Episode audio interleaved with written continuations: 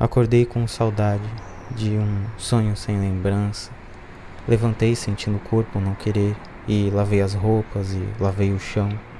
E lavei a mim e levei água ao fogo numa chaleira cheia de silêncio. Eletrocutei o gás e a esqueci por um bom tempo de salvá-la da aflição do fogo. O sol aqueceu o vidro que lançou em meu rosto mãos mornas de bom dia. Eu jogava água contra o pó de café que ardia seus aromas típicos pela minha cozinha. Um cheiro a insinuar uma vida regrada ao horário dos homens dispostos. O relógio teve paciência. Deixou minutos extras, minutos lentos que precisei para cultivar a coragem de me levar porta fora para o pão, para espiar o dia através do vidro quente, como quem o prova antes de arder debaixo dele. Tive a sorte dos sorrisos, do bom dia fácil, em saber deixar o rosto menos sombrio, quase simpático a todos. Até mesmo aos que não fui capaz de soar qualquer palavra de desejos ao dia que começava e já queimava em todos nós. Sua onipresença me acompanhava, como de costume, em todas as dobras de concreto, em todos os vidros fumês, nos relances mal percebidos. Nem por isso deixei que fosse de todo mal. Foi como reviver ao teu lado, mesmo na tua ausência.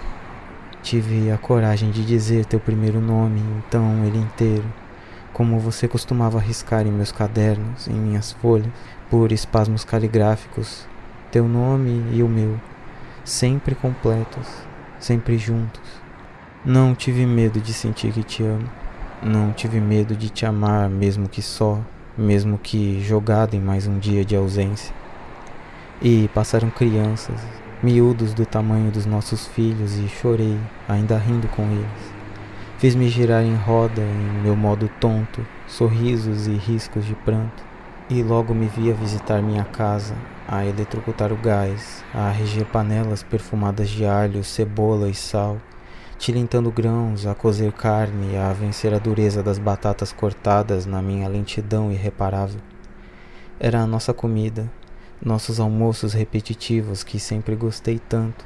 Minhas mãos se acostumaram a nos repetir, um costume que nunca quis desaprender.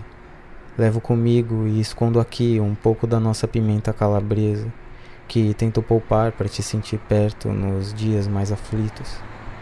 O resto do dia foi cansado, de trabalho já sem lucidez, de suor seco em vão, de gente, do ritual do trânsito e do transe de um dia comum. Marcelo tocou em meu ouvido pela noite. Sorri com toda aquela tristeza dele. Saudei seu violão e o deixei algumas vezes em cochilos longos. O mormaço do dia ainda pinicava meu corpo, as roupas do trabalho, o cheiro do trabalho, e Marcelo ainda tentava seu violão contra mim. Eu insisti em sorrir, sem confissões maiores. Num dos cochilos me peguei acordando de um abraço teu, de um pedido de desculpas meu, Fazia tempo que não sonhava contigo. Mau sinal. Sonhar assim é coisa dos distantes. Quase não lembrei do teu rosto para montá-lo naquela figura sua. As formas eram simples, mas era você e era nosso abraço. Um sonho interrompido no meio da noite. Não preparei o jantar. Preferi correr ao ônibus e ver a indiferença de Santos ficar pequena, tão pequena, nas luzes de uma cidade deixada para trás, como tantas vezes deixei por você. Foi um bom dia, eu pensei. Hoje fingi que fui feliz.